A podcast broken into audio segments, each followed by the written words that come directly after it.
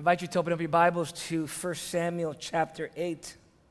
What a beautiful service we've had thus far to be able to sing songs to our God and Savior, to hear testimonies of the power of the gospel at work in the lives of some, to see them baptized. And even as we start this very traditional Advent season of reading these scriptures, to remind us of the meaning of Christmas and why we do what we do. But today, let's continue our time in the book of 1 Samuel. We are in chapter 8. We're moving along in this book. I'm going to be reading the entire chapter. You follow along your copy of God's Word. It'll be on the screen. Um, and always, if you do not own your own Bible, a real book, not on your app, not on your tablet, but if you desire a Bible, um, we'll have some in the back for you in our welcome area for free of charge, our gift to you, so you would have God's word with you. So, for Samuel chapter 8, this is the word of the Lord. When Samuel became old, he made his sons judges over Israel. The name of the firstborn son was, was Joel, and the name of his second, Ab, Abijah. They were judges in Beersheba. Yet his sons did not walk in his ways, but turned aside after gain. They took bribes and perverted justice. Then all the elders of Israel gathered together and came to Samuel at Ramah and said to him, Behold, you are old, and your sons do not walk in your ways. Now appoint for us a king to judge us like all the nations. But this thing displeased Samuel when they said, Give us a king to judge us. Samuel prayed to the Lord. And the Lord said to Samuel, Obey the voice of the people in all that they say to you, for they have not rejected you, but they have rejected me from being the king over them. According to all the deeds that they have done, from the day I brought them up out of Egypt, even to this day, forsaking me and serving other gods, so they are also doing to you. Now then, obey their voice. Only you shall solemnly warn them and show them the ways of the king who shall reign over them. So Samuel told all the words of the Lord to the people who were asking for a king from him. He said, These will be the ways of the king who will reign over you.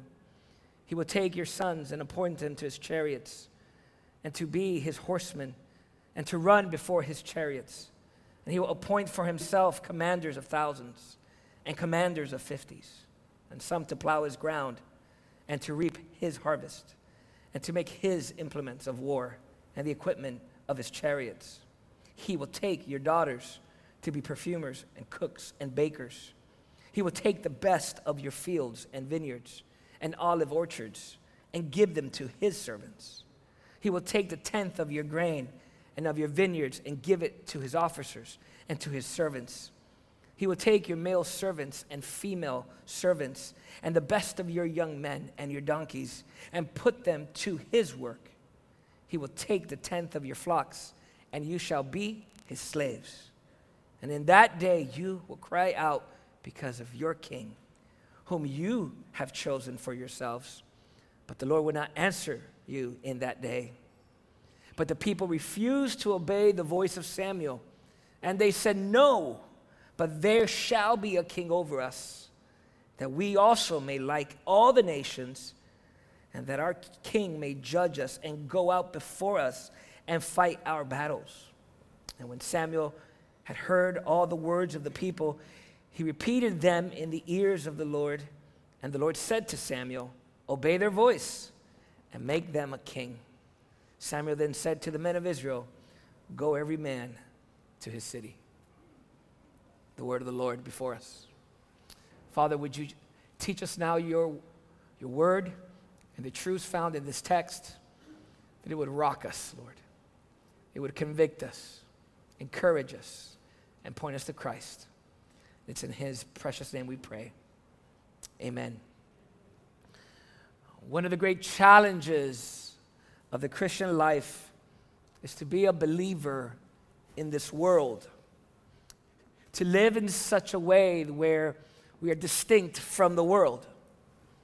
the challenge of heeding the warnings of God in the scriptures, to not be swallowed up by the surrounding culture around us.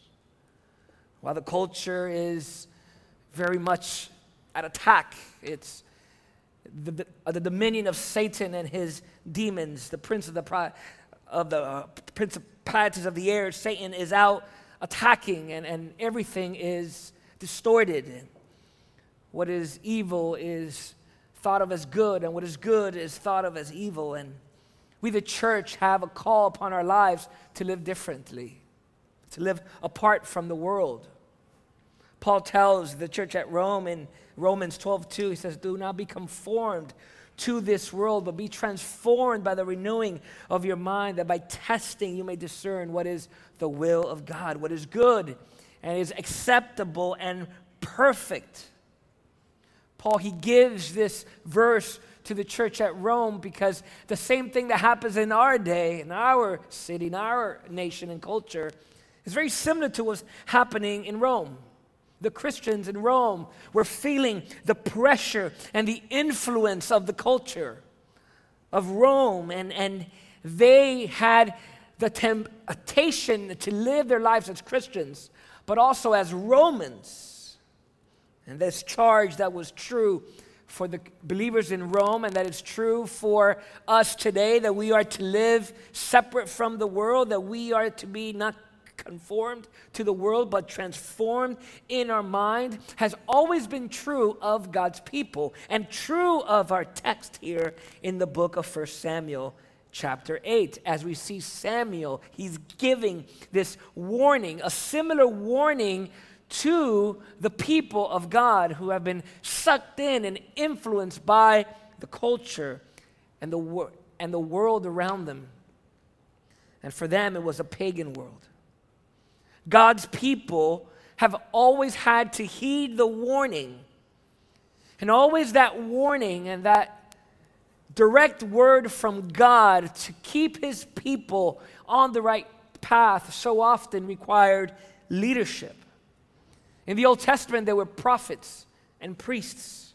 And in the New Testament, there are pastors and teachers and believers who are mature, who know the word and have the gift of teaching, who could then preach and herald the word of God to exhort God's people. And this is what has happened in the book of 1 Samuel, particularly last week in chapter 7. Samuel finally shows up on the scene. It's been for Israel chaotic as they have fought the Philistines. And here in chapter 7, in the chapter before that we preached last week, that we learned, Samuel shows up preaching a message of repentance. God's people have understood that they had sinned against the Lord. And Samuel shows up to intercede for them, to make a sacrifice on their behalf, the shedding of blood, and even makes a memorial stone, Ebenezer. The Lord has been with us all this time, so that they would remember for years to come and generations to come how God is the one whom they need. And Him are they to depend. And instead of looking at the gods of the culture and the world around them and not serve those gods and kings, they are to serve God and God alone, the only one who truly is out for their good. By the end of chapter 7, we find that Israel repented they heard the message of God through the prophet Samuel.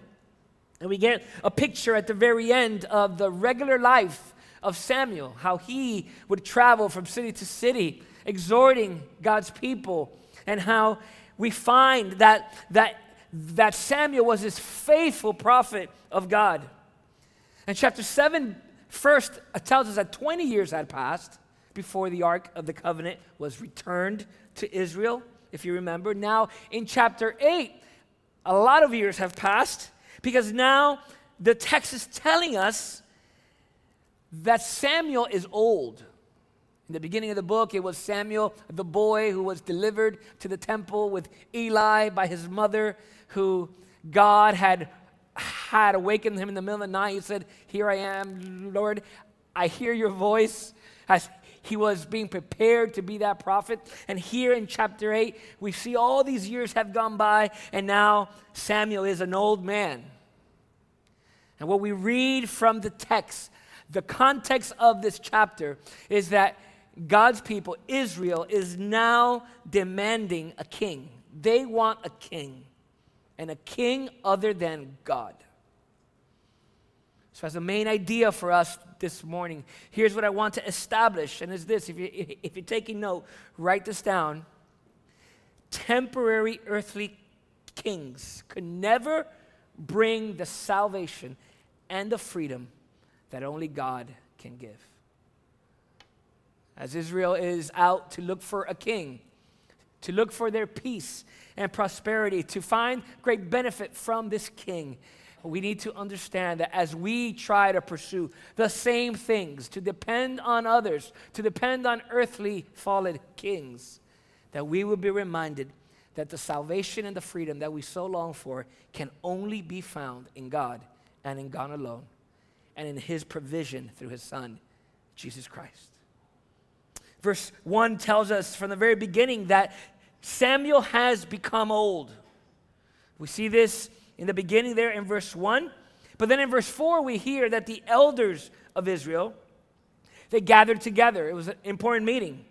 And they came to Samuel at Ramah. And they said to him, Behold, Samuel, you are old. Why are they telling him, Samuel, you are old?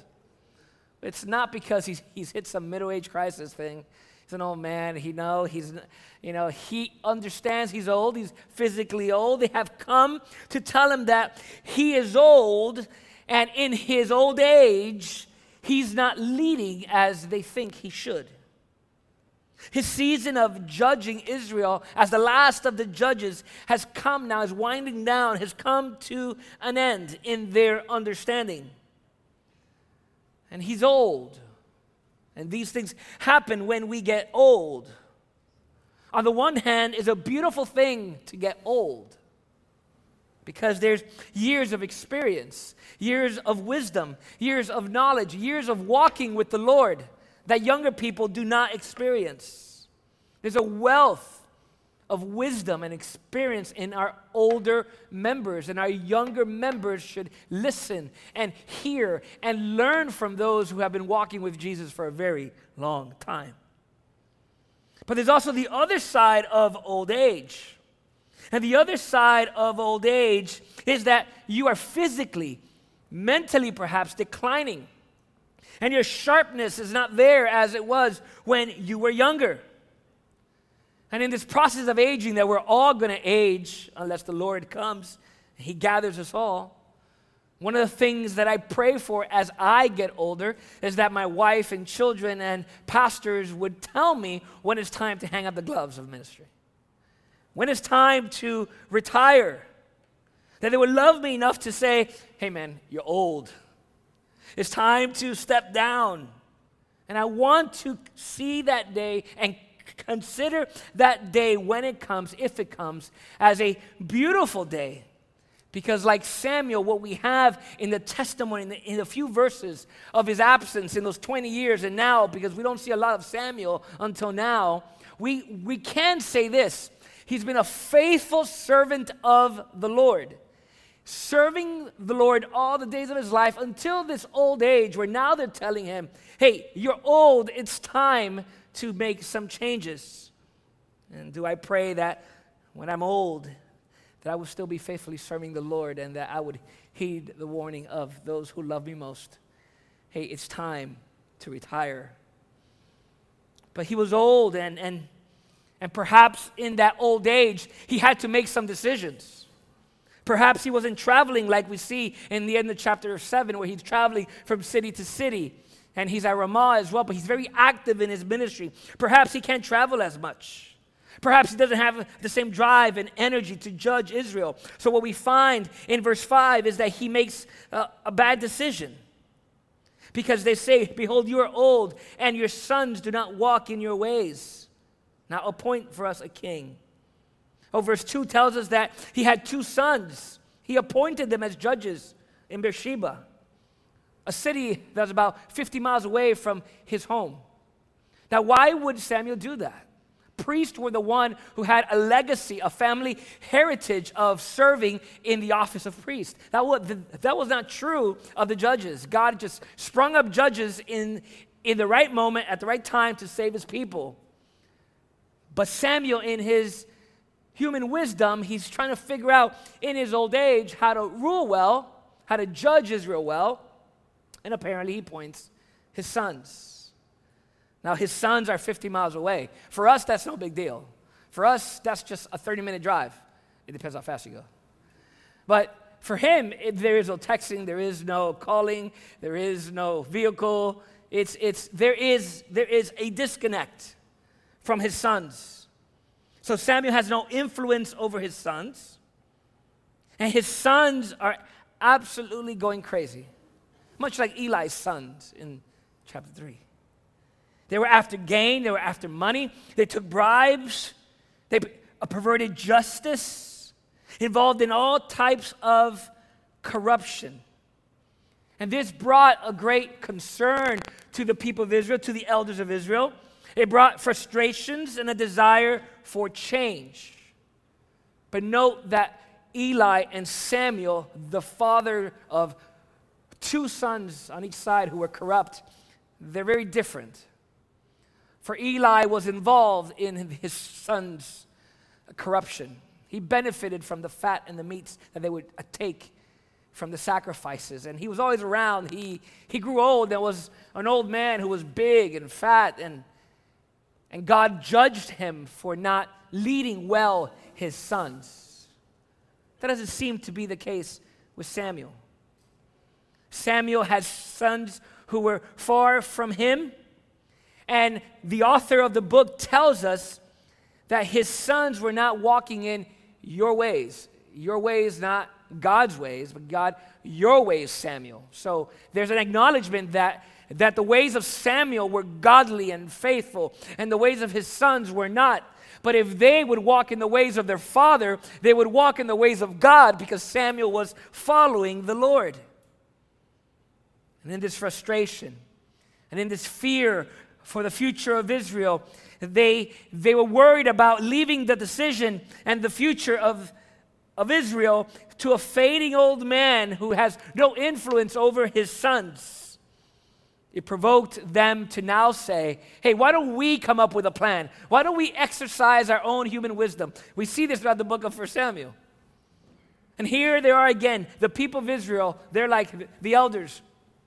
Here's the best solution for us Samuel, appoint us a king.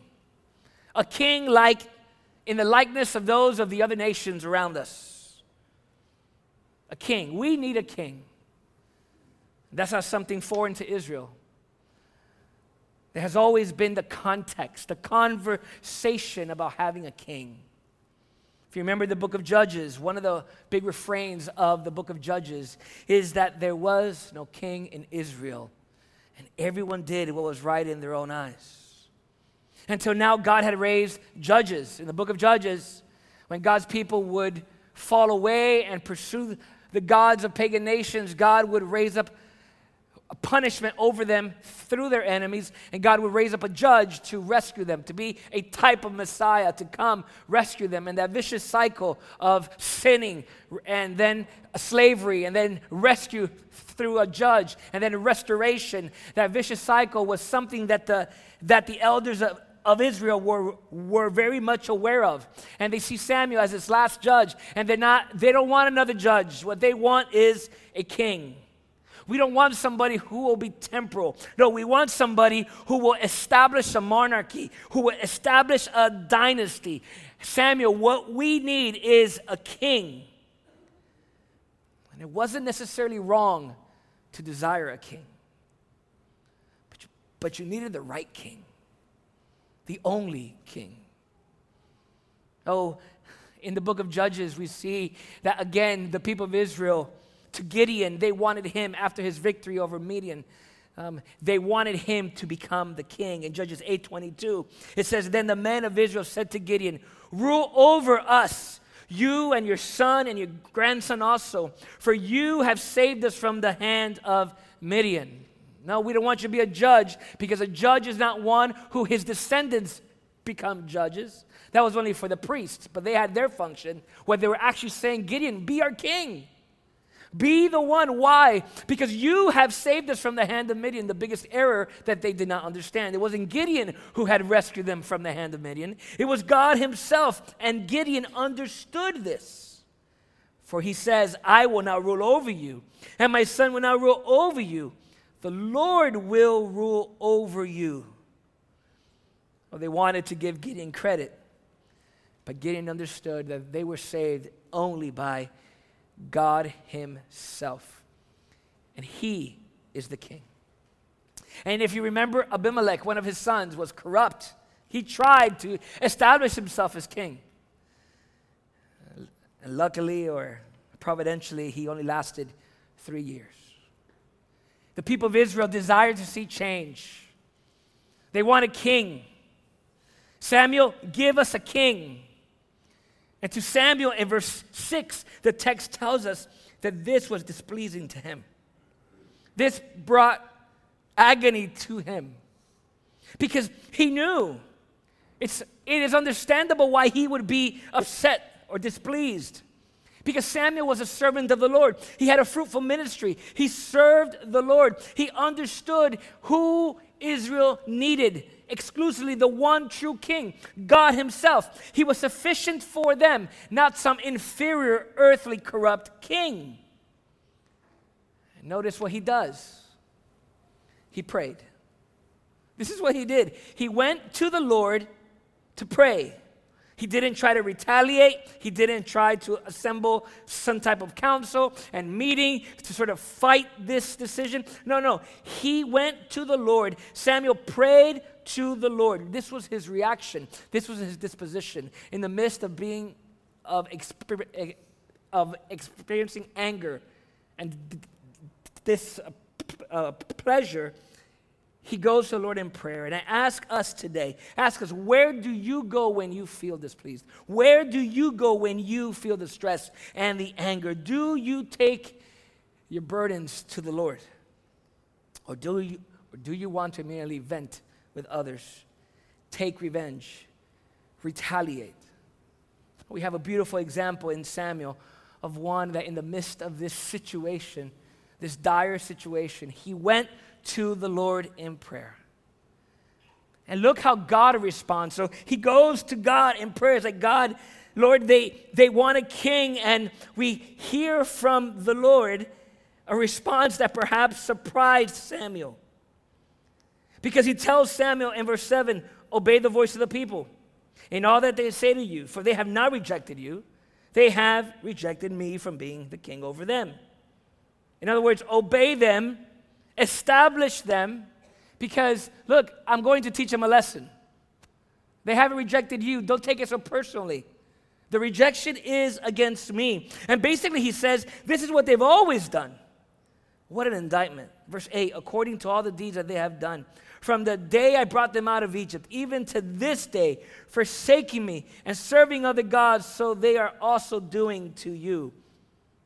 All these generations that have gone by, God is declaring here that the history of his people are a people who have always turned their back on him. From the moment they left Egypt, the, the, the early days in the desert, when Moses is up in the mountain with God, the people are frustrated at the base of the mountain. They don't hear from God. Moses is gone for several days. And they tell Aaron, Aaron, let's, we need a God that we could see. We need a God that we could serve right now. So Aaron's like, okay, bring all the gold, bring all your jewelry. And they made this calf and they started worshiping this thing. That was a great abomination against the Lord who had just rescued them out of Egypt. And their time in the desert, once and once again, they were a people who immediately, not long after that, were saying, Moses, it was better in Egypt. It was better to be a slave to Pharaoh than to be here in the desert. And so God tells Samuel, This has always been my people. This has always been us outside of grace. This is us, a stiff necked people. But God says, Samuel, obey them, give them a king but warn them that they would know, verse 9, that they would know, show them the ways of the king who shall rule over them. The ways, it could be translated, the judgments or the justice of the king who will rule over them. Let them know, Samuel, that they will have their king, but let them know what the justice of that king will look like. It will be corrupt, it'll be sinful, it'll be very different to the rule that I provide and the care and the love and the protection that I provide. Samuel, tell them they will pay the price for what they are asking for. Something very interesting is that as we progress in the story, we will see at the end of, of Samuel's life, in chapter 12 of 1 Samuel, as Samuel is retelling the story of how they wanted an earthly king and how they had offended the Lord, the promises of God still stand. Because in chapter 12, verse 20 and 22, it says, And Samuel said to the people, Do not be afraid. You have done all this evil. Yet do not turn aside from following the Lord, but serve the Lord with all your heart. Do not turn aside after empty things that cannot profit or deliver, for they are empty. For the Lord will not forsake his people for his great name's sake, because it has pleased the Lord to make you a people for himself. How amazing is that? That although his people are asking for another king, although his people are making the wrong decisions, although his people are messing everything up, making stupid decisions, and suffering the consequences of all their decisions. What a promise that although I will rescue my people, I am sanctifying my people, disciplining my people like a good father. But here are the promises that we need to know that God will keep his people, that he who began a good work in you shall be faithful to bring it to completion. But before he accomplishes all that, and ultimately he does it in Christ, God is here in this text. And God so often disciplines those he loves, allowing them to live through sufferings and the consequences of their actions. And he says, No, you give him their king. You give him the justice of an earthly king. This is what they were asking for. No, no, Samuel, obey their voice. Obey what they have said to you. They haven't rejected you, they've rejected me first. Because what these people are saying, and this is the plight of man, they have rejected God to not want to be under the rule of the God of the universe, is to say, I do not want to be lorded over by this holy God. I do not want to be a distinct nation. I do not want to be a holy nation. I do want to be known as God's people. I, want, I don't want to swim against the current of the world. I want to be like the world, look like the world. I want to be absorbed by the culture, no different than the world. So we see even today Christians who rather walk in the direction of the world and try to syncretize their Christian faith. As we heard from Josh and Dita, who were in this New Age movements and the things that they were involved in, that eventually oil and water do not mix.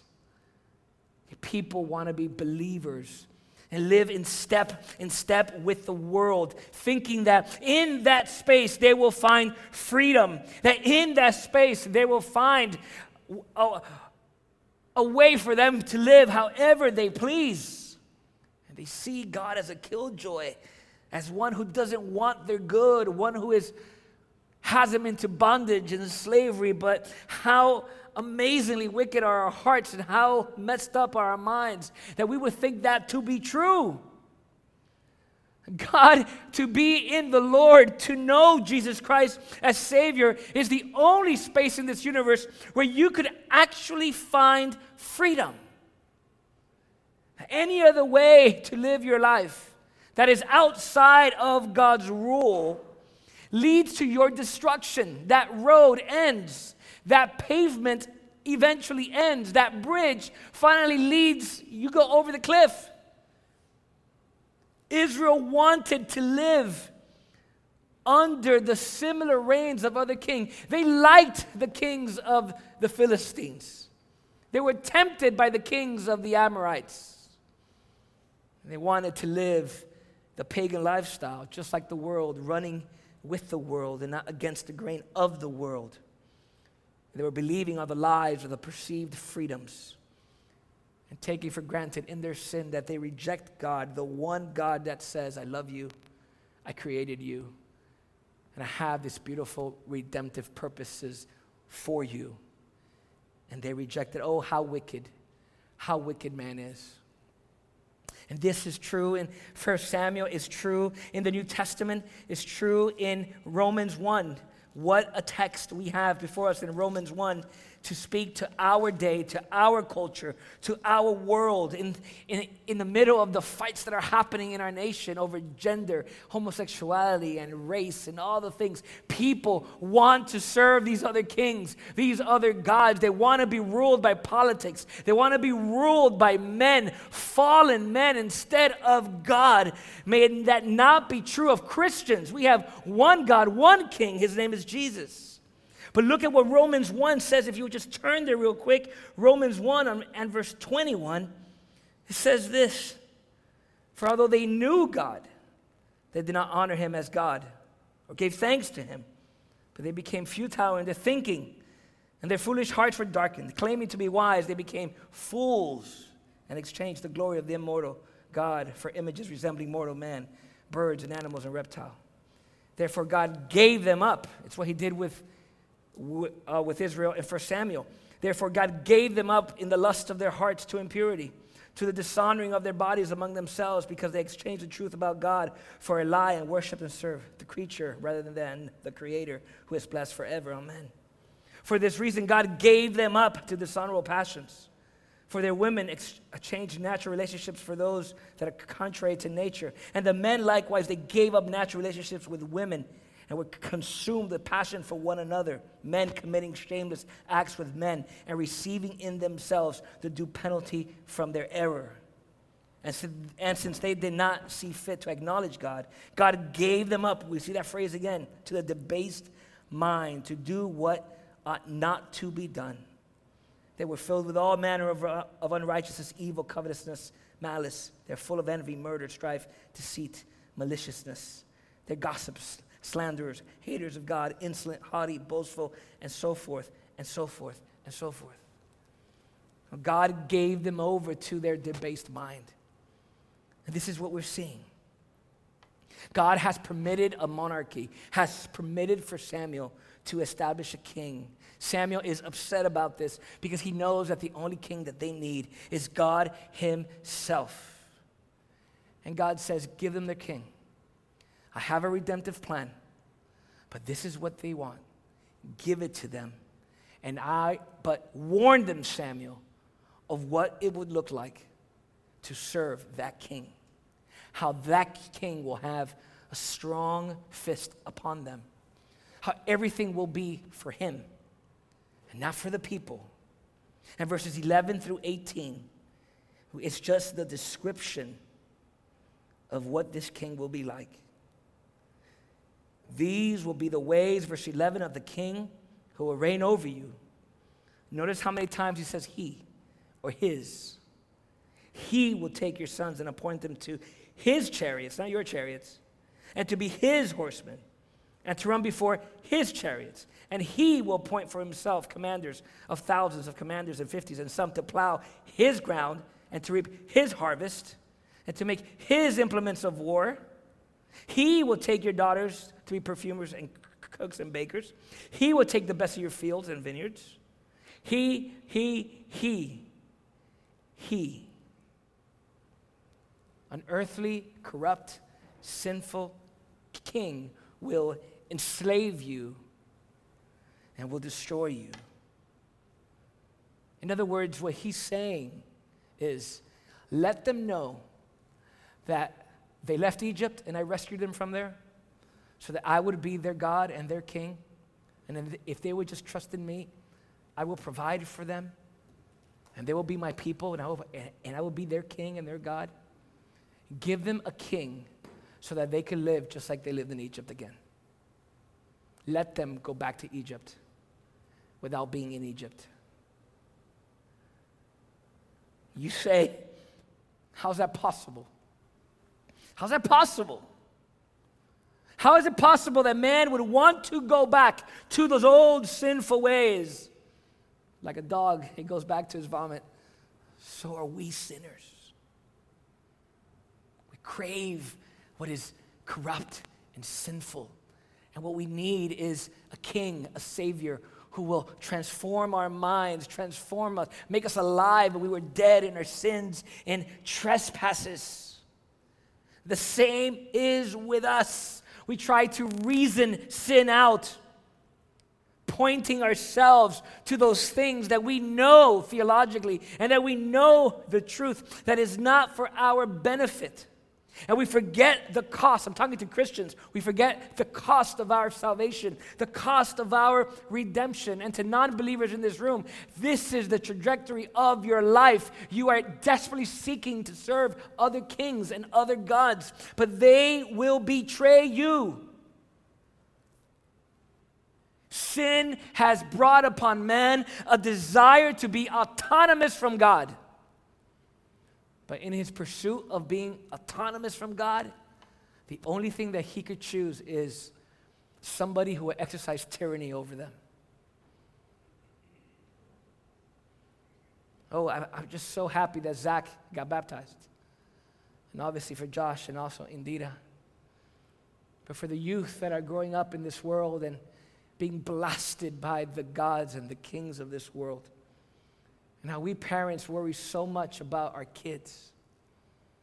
How everything that they see and hear and the social medias and to every youth in this room, God's ways are absolutely perfect and good for you. God's ways are good for you. Dad and mom are not just these half-pins that don't understand the world. They're older than you. They've experienced the world.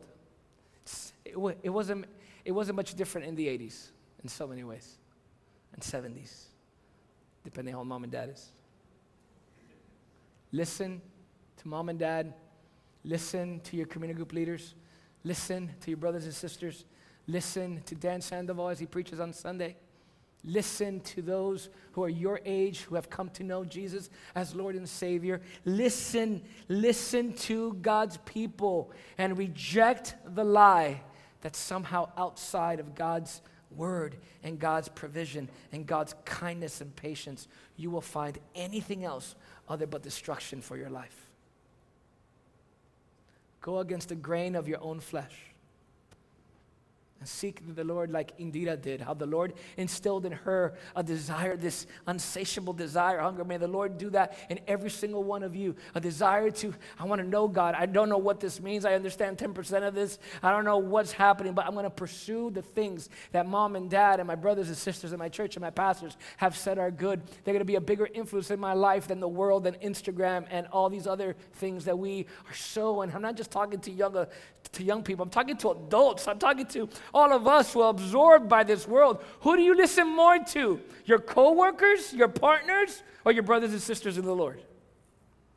Who are bringing the truth of God to bear upon your life. We need the ministry of the word among us, not in formal ways only, like preaching a sermon, but in formal ways as we do life together. Well, these people, God's people, in 1 Samuel chapter 8, rejected God. They wanted a different God. And verse 19 just shows how far their craziness has gotten. Because verse 19 says, But the people refused to obey the voice of Samuel. And they said, Samuel, shut up already. No, Samuel. There will be a king among us other than God. Paraphrasing. And we want one, a king among us who's like the other nations, not like the God that we've been serving. And we want that God, that king to judge us. And here's what's crazy and fight our battles. and fight our battles. The blindness is astonishing. But don't put it past the possibility of that happening for us, to us. Are they crazy? In the, in the previous chapter, wasn't it God who brought the ark back to Israel by these cows that had calves and that whole scenario that seemingly was impossible. And yet those two cows went straight to the city where they needed to. And God brought back the ark of the Lord to God's people. Wasn't it God who brought tumors among the Philistines and rats and just tortured them until they could no longer deal with him? Wasn't it God in ch- chapter 7 who brought this confusion among the Philistine army as Israel was repenting of their sin, washing with water, and making things right before the Lord. They're about to be attacked, and God brought confusion among the Philistines, and they practically defeated themselves.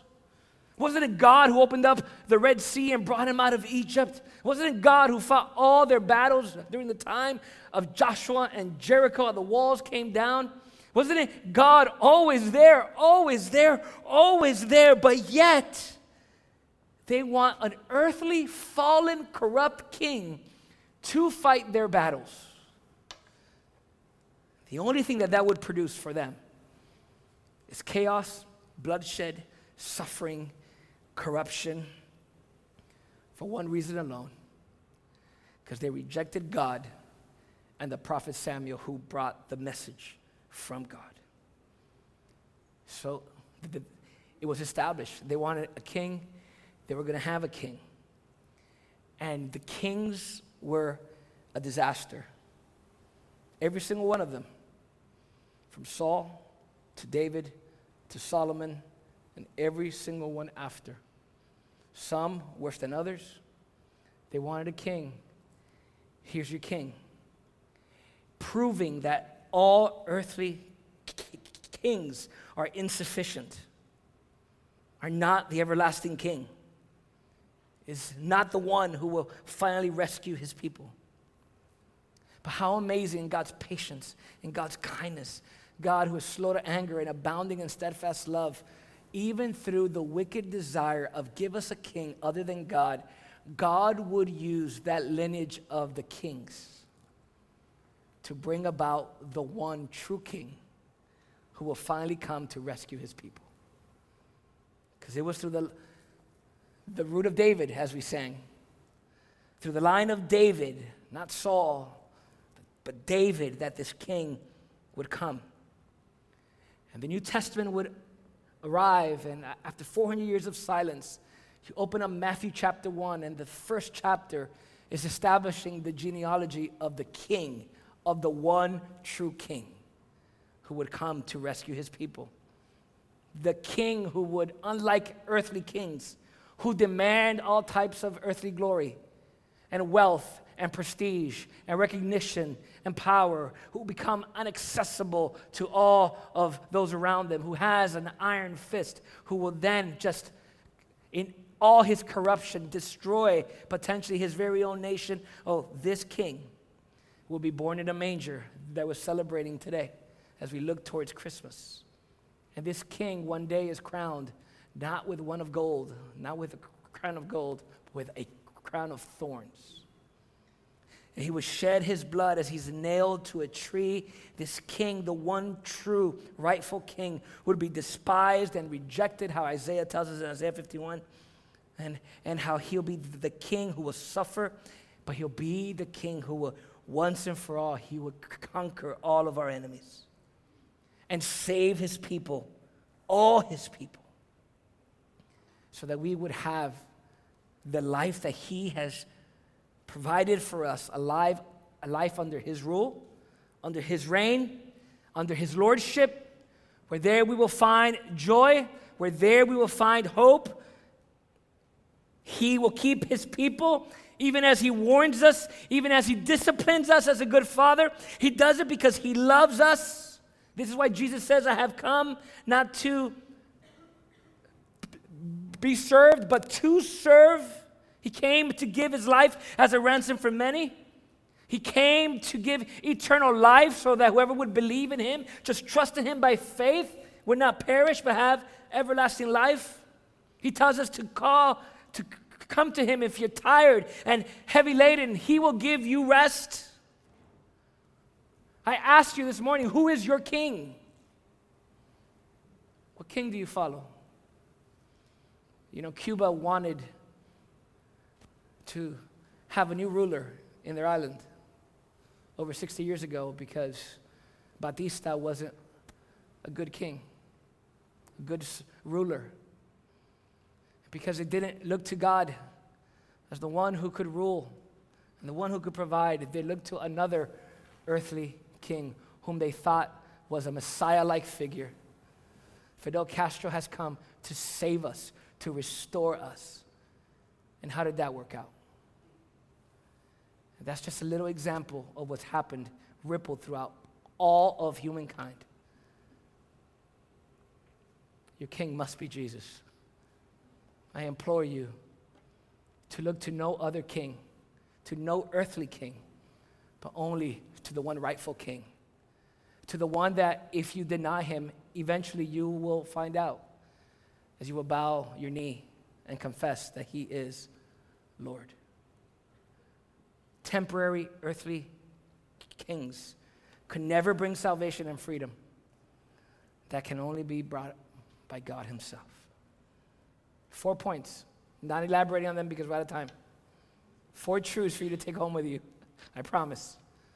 Number one, yes, there's a need for change.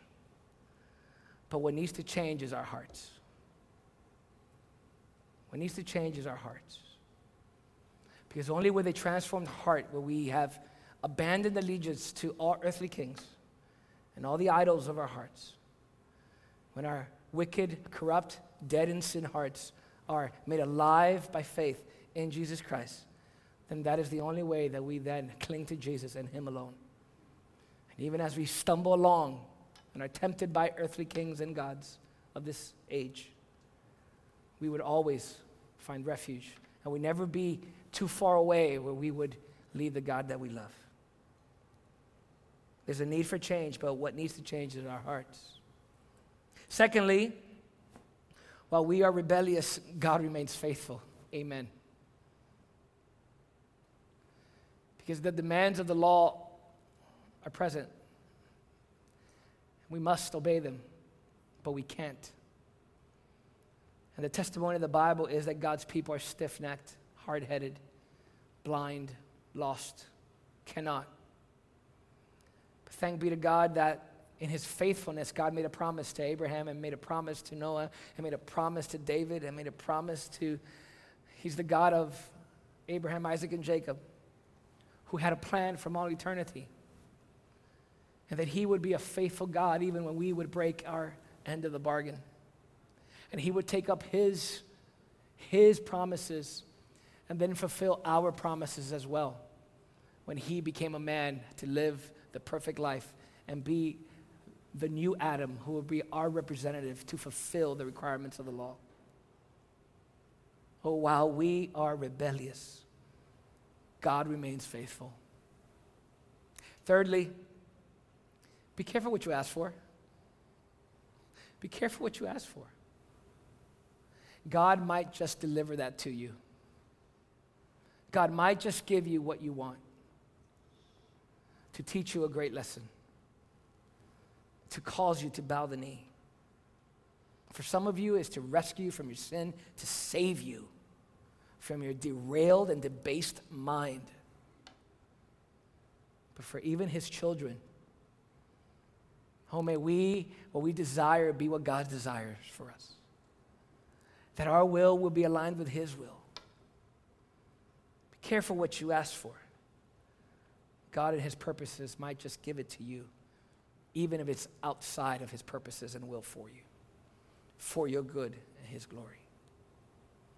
And lastly, let Christ be your King.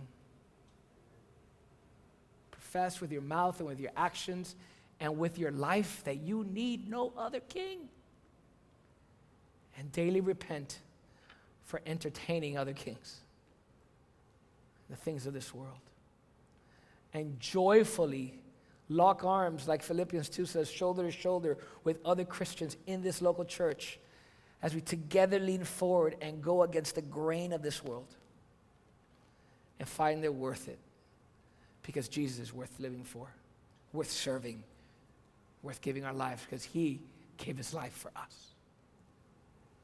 That should be a huge encouragement for us, church. Keep your eyes fixed on Jesus, the one rightful king. If you're not a Christian, turn to Jesus and find that he is not the one thing and the one king you're looking for who would satisfy